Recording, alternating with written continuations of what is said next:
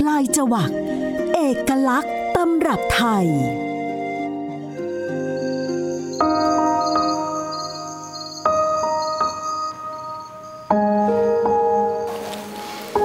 มีสิทธิ์แล้วนะ ดูดีขึ้นมาก ทานยาอย่าหยุดนะ จนกว่ายาจะหมด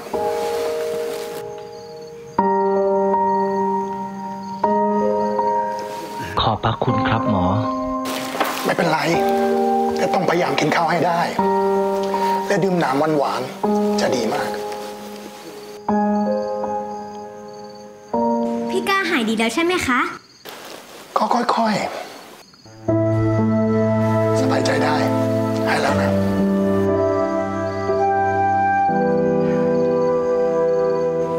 ต้องยอมรับนะ ว่ายาของฝรั่งนี่ชะงัดจริงๆ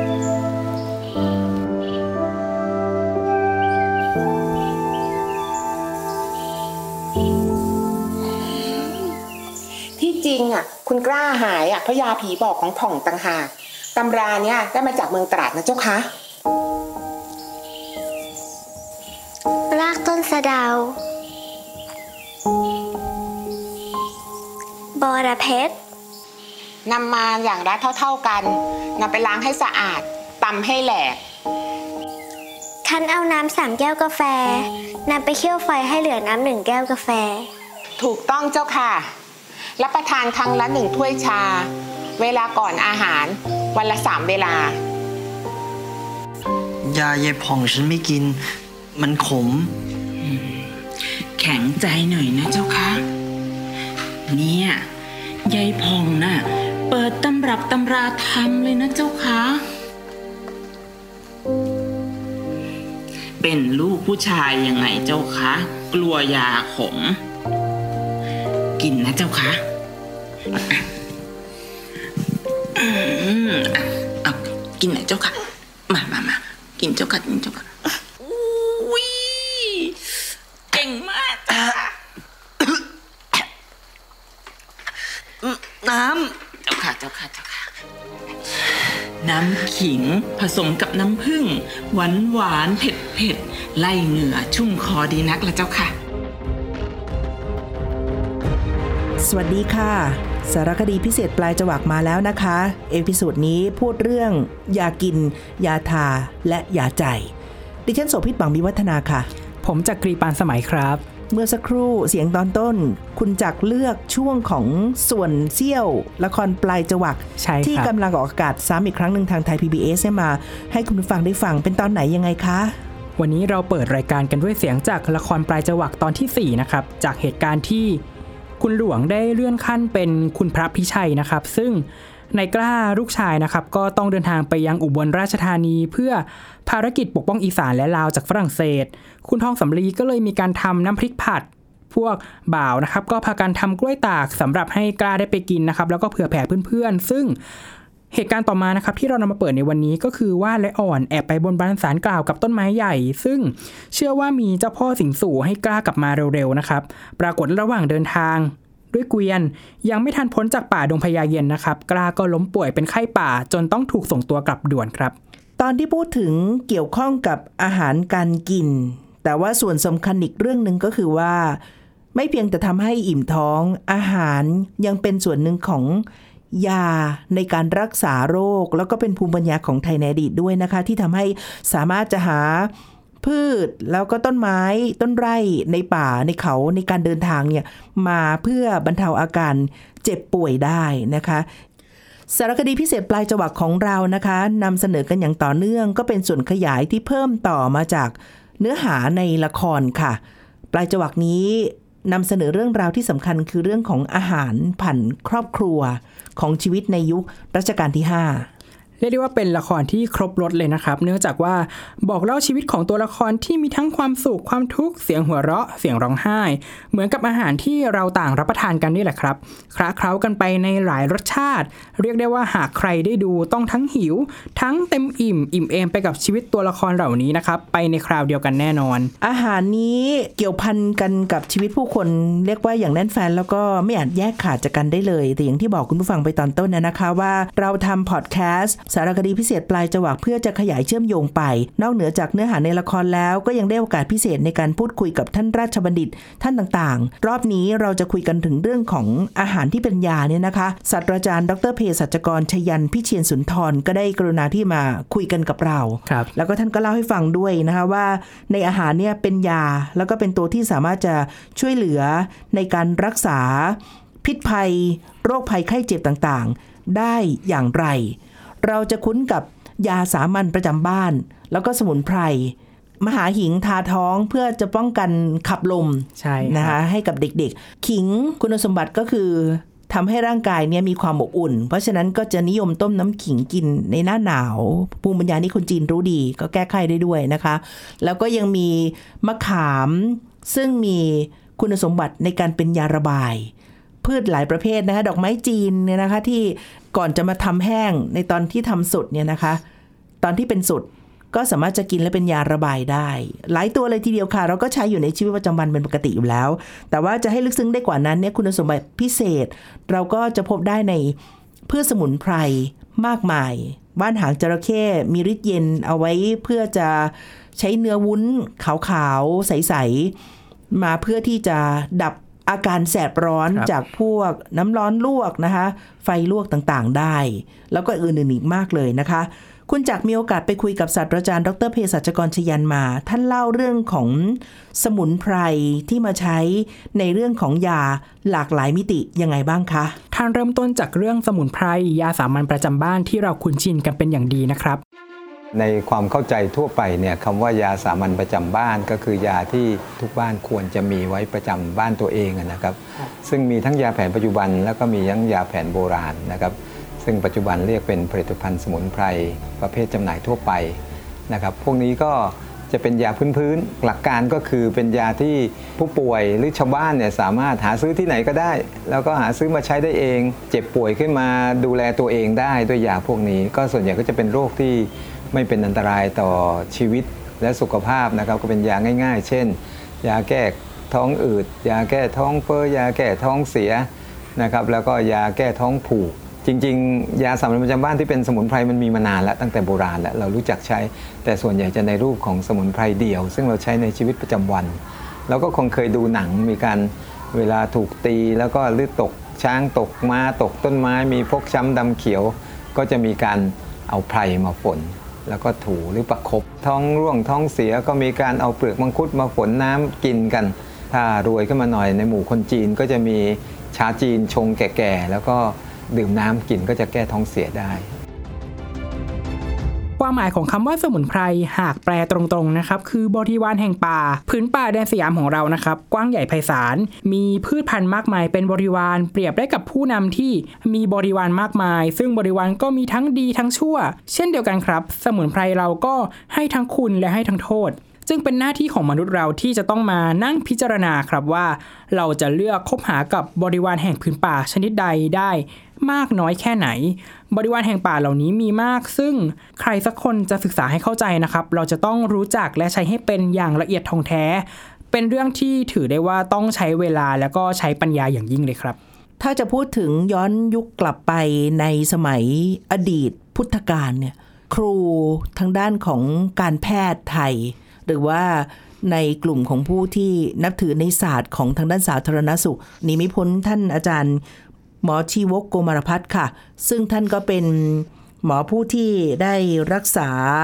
ช่วยผู้คนหายเจ็บป่วย ถือเป็นครูในทางการแพทย์ อาจารย์ชยันก็พูดถึงเรื่องนี้ด้วยว่ากว่าที่จะได้มีความรู้ความชำนาญ แล้วก็เข้าใจรวมทั้งศึกษาอย่างลึกซึ้งถ่องแท้ ในพิษและคุณและโทษของพืชสมุนไพรต่างๆ นั้นต้องผ่านอะไรมาบ้าง ท่านหมอชีวกาโกมารพัฒน์เป็นหมอประจำพระพุทธองค์นะครับ เป็นหมอในพุทธสมัยพุทธกาลเลยนะครับ ท่านก็ไปศึกษาที่สำนักทิศปาโมก ปัจจุบันอยู่ในอยู่ในเขตของปากีสถานนะท่านไปเนี่ยตอนที่ท่านจะจบจากสำนักทิศปาโมกเนี่ยท่านก็ถามพระอาจารย์ว่าเนี่ยจะจบได้ยังเรียนมาหลายปีแล้ว พระอาจารย์ก็บอกให้เดินไปเนี่ยทีละทิศสี่ทิศทิศละประมาณหนึ่งวัน แล้วก็หาต้นไม้ที่ไม่ได้เป็นยามาให้อาจารย์ ท่านก็กลับมา4วัน4ทิศเนี่ยท่านบอกไม่เจอต้นอะไรที่ไม่เป็นยาเลย พระอาจารย์ก็เลยบอกงั้นจบละกลับได้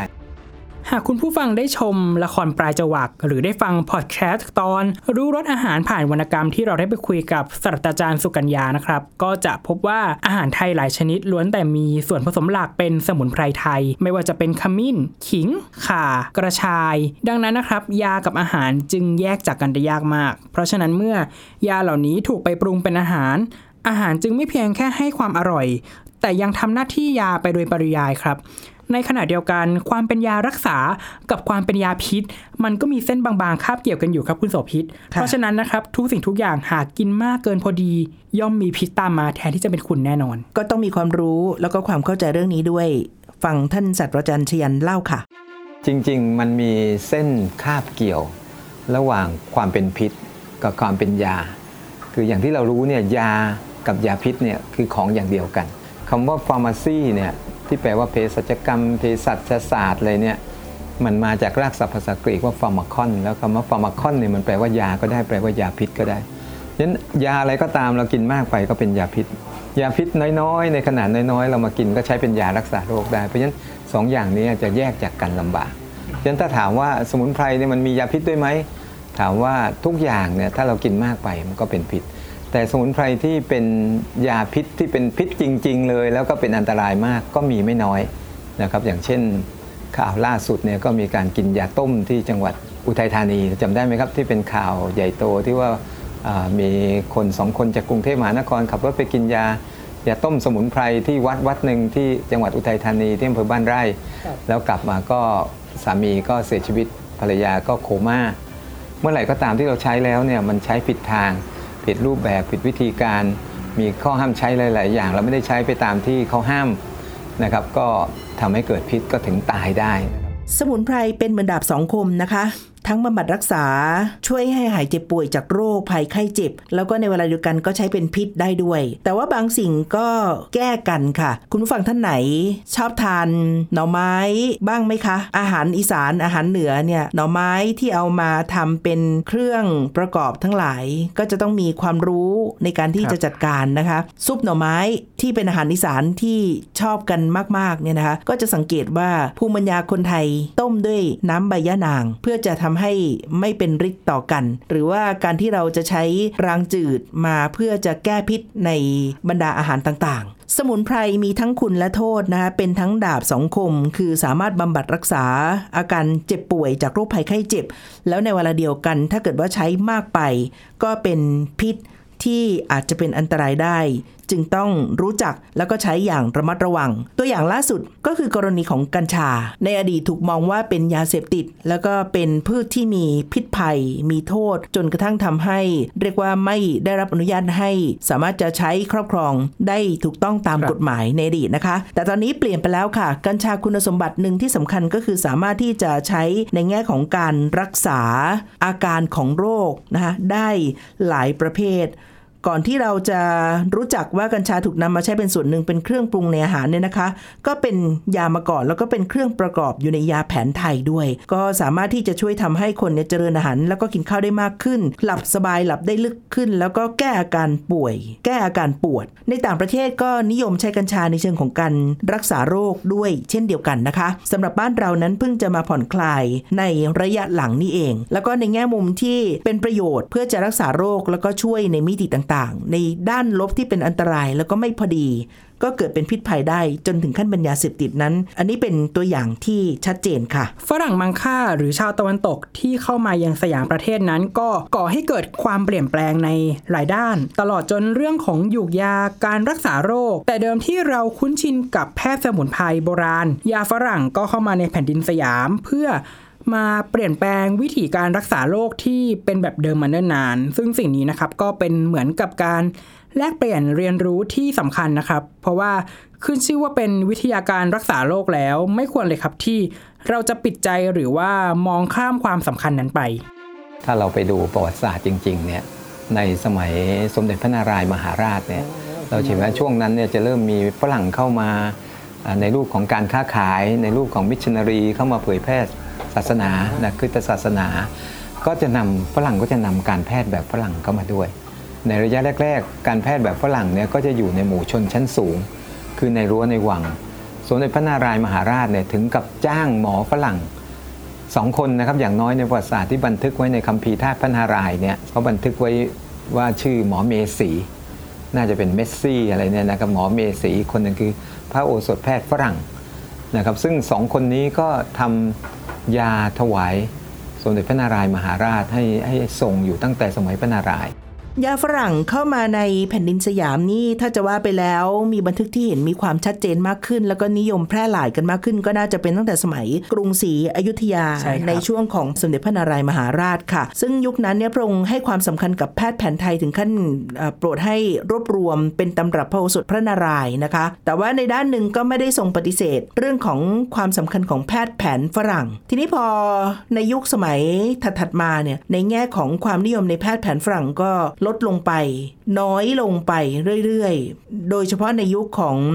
รัชสมัยสมเด็จพระเพทราชา แล้วก็สมเด็จพระเจ้าเสือเนี่ยนะคะครับอันนี้ก็มีเหตุที่เป็นส่วนเบื้องลึกที่พระองค์ท่านอาจจะไม่ได้มีความนิยมชมชอบชาติตะวันตกอยู่เป็นทุนเดิมพอกลับมาอีกทีหนึ่งเข้ามาสู่ช่วงยุคของรัตนโกสินทร์เป็นยังไงคะแพทย์ฝรั่งนะครับกลับมารุ่งเรืองอีกครั้งในแผ่นดินรัตนโกสินทร์เริ่มต้นจากรัชกาลที่หนึ่งที่มีสงครามนะครับพอมารัชกาลที่สองเป็นยุคทองแห่งวรรณคดี สมุนไพรฝรั่งก็เริ่มรุ่งเรืองมากขึ้นนะครับ เรามีมิชชันนารีที่เข้ามาบูรณาการระหว่างยาไทยกับยาฝรั่งนะครับ อย่างไรก็ตามในช่วงแผ่นดินต้นกรุงรัตนโกสินทร์ก็ยังไม่ได้รุ่งเรืองได้มากนักโดยเฉพาะช่วงในรัชสมัยของพระบาทสมเด็จพระจอมเกล้าเจ้าอยู่หัวรัชกาลที่ 4 นะครับ เนื่องจากว่าพระองค์ไม่โปรดยาฝรั่งทำอย่างไรก็ไม่เสวย แม้ว่าหมอหลวงจะพยายามให้เสวยแล้วก็ตามที ในที่สุดนะครับ พระองค์ก็สวรรคตด้วยไข้มาลาเรียนะครับ หลังจากนั้นในรัชสมัยของพระบาทสมเด็จพระจุลจอมเกล้าเจ้าอยู่หัวรัชกาลที่ 5 นะครับ ยาฝรั่งจึงค่อยๆ เริ่มมีบทบาทมากขึ้น โดยมีบุคคลสำคัญด้าน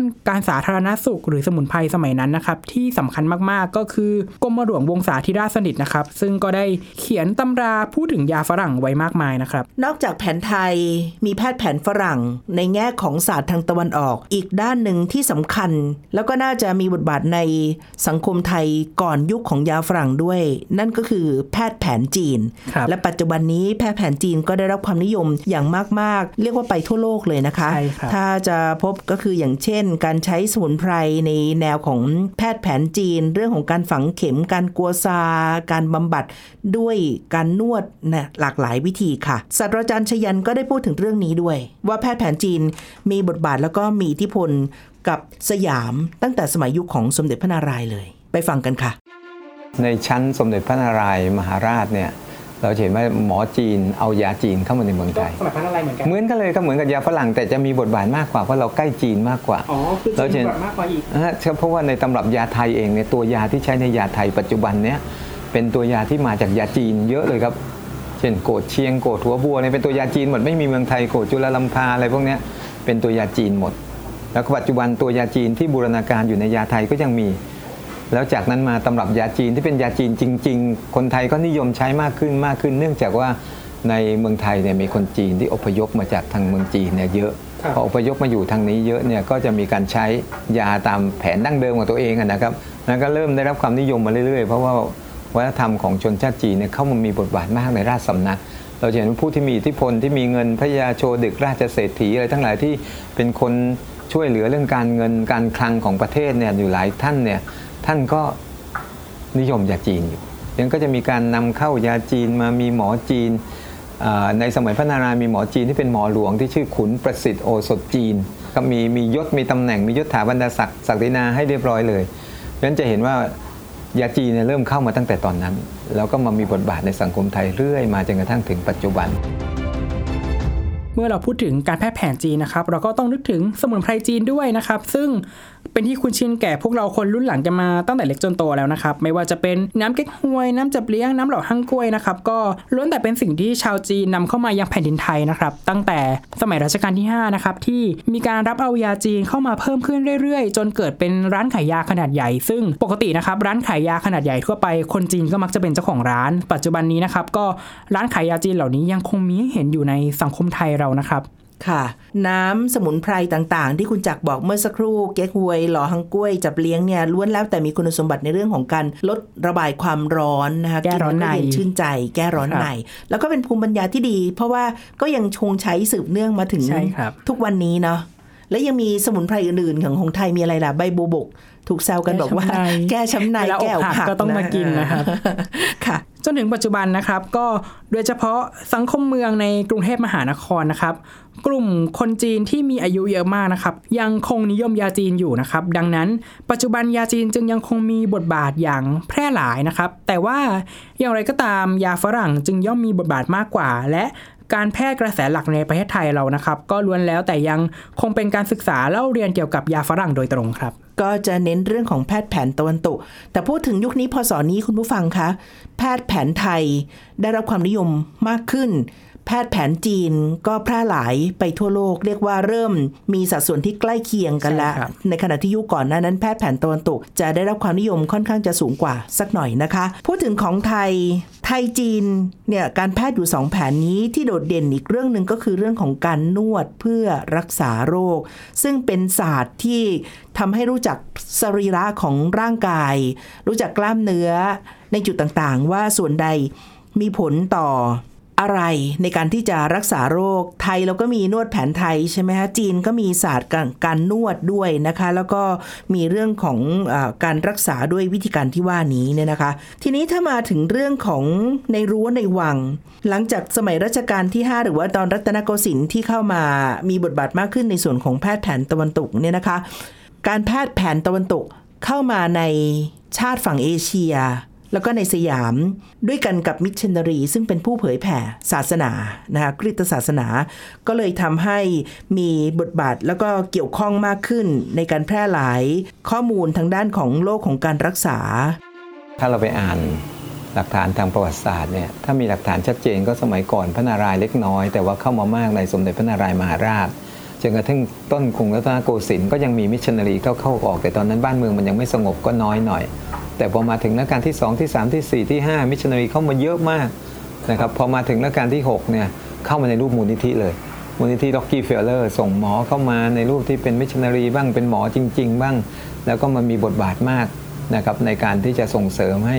การแพทย์แผนปัจจุบันพัฒนาในประเทศไทยหมอไทยนะครับหรือพระแพทย์ก็มีหน้าที่ในการดูแลรักษาเจ้านายหรือพระเจ้าแผ่นดิน แบ่งย่อยออกเป็นหลายกลุ่มเลยนะครับ ไม่ว่าจะเป็นกรมหมอนวด กรมหมอยา หรือในระยะหลังเมื่อมีหมอฝรั่งกับหมอจีนเข้ามา อิทธิพลการแพทย์ต่างชาติจึงเริ่มเฟื่องฟู แต่อย่างไรก็ตามการแพทย์แผนไทยยังคงมีอิทธิพลมาก เพราะว่ามีเจ้านายหลายพระองค์ที่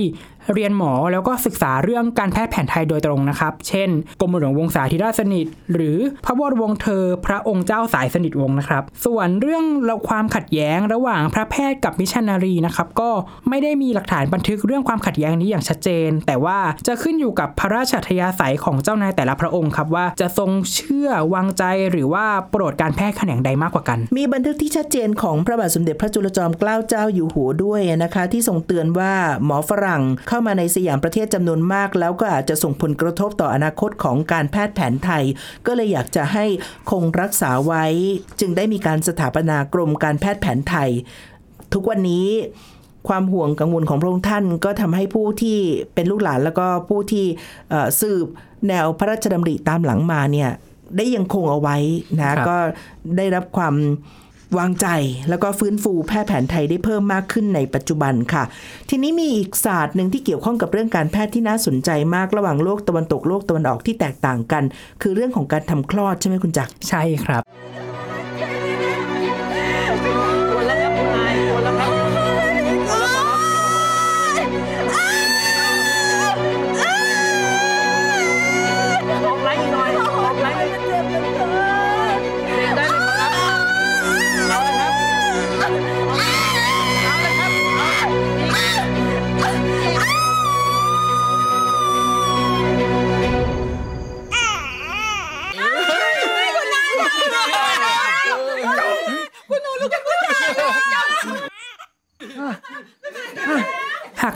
มละครปลายจวักนะครับ จะรู้ว่าเหตุการณ์สำคัญของเรื่องที่เป็นปมปัญหาใหญ่ ๆ เลยก็คือ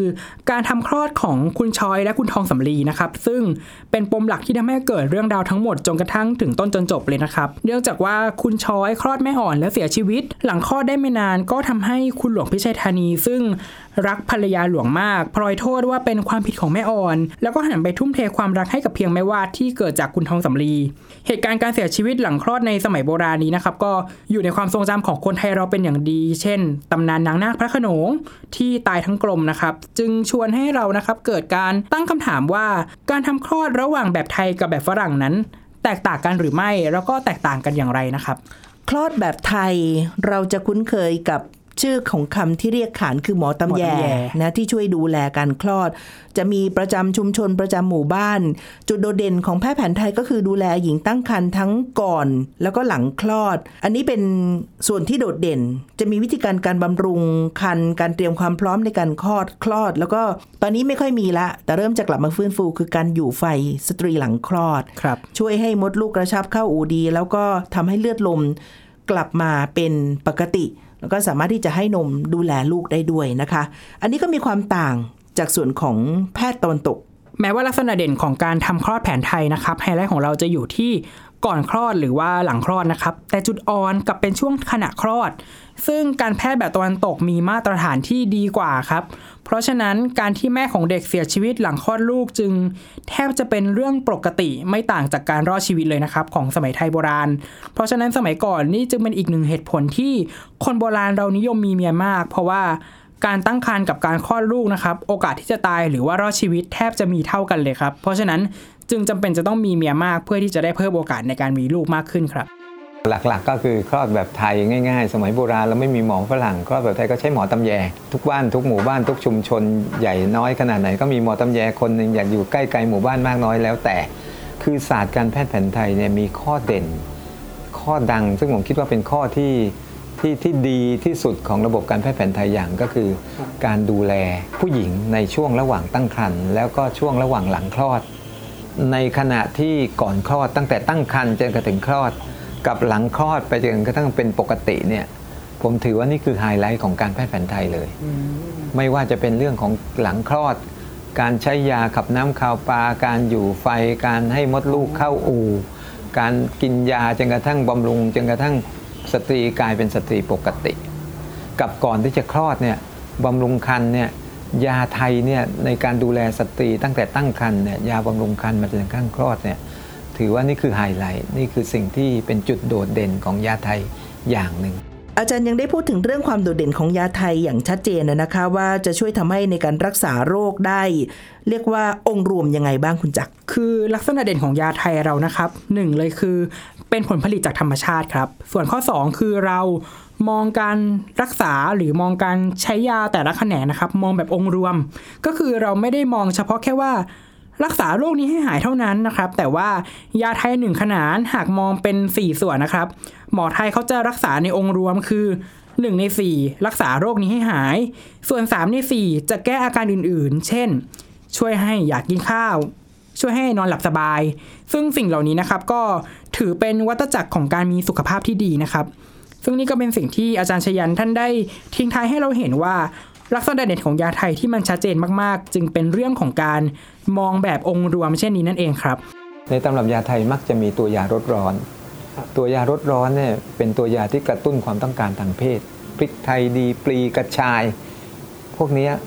มันคือสิ่งสำคัญที่สุดของความเป็นมนุษย์ที่จะสุขภาพดี มนุษย์ที่มีสุขภาพดีก็ต้องกินได้ถ่ายคล่องนอนหลับ มีเพศสัมพันธ์ดี อันนี้คือครบถ้วนของความเป็นสุขภาพดีแล้วดังนั้นในตำรับยาไทยหลายตัวหม้อหนึ่งเนี่ยมันไม่ได้มีตัวยาที่รักษาโรคหรืออาการอย่างเดียว แต่มันมองทั้งภาพรวมของการมีสุขภาพดี เรียกรวมรวมได้ว่าการมีความเข้าใจในเรื่องของศาสตร์การแพทย์ แล้วก็การเข้าใจอาหารในมิติที่เป็นยารักษาโรคนี่ก็จะช่วยทำให้เราสามารถจะ มีคุณภาพชีวิตที่ดีขึ้นได้ใช่ครับนะอิ่มท้อง มีการอิ่มท้องแล้วก็รักษาโรคแล้วก็ยังทำให้เบิกบานนะอย่างชื่อตอนที่เราบอกกันเอาไว้ว่า ยากินยาทาแล้วก็ยังเป็นยาใจอีกด้วยนะครับค่ะนี่คือสารคดีพิเศษปลายจวักที่เรามาคุยกันในวันนี้ โดยได้ไปพูดคุยกับท่านราชบัณฑิตศาสตราจารย์ดรพีสัจกรชยัน พิเชียนสุนทรนะคะ วันนี้เราสองคนลาแล้วค่ะ ผมจักรีปานสมัยครับ โสภิตมังมีวัฒนา สวัสดีค่ะ สวัสดีครับ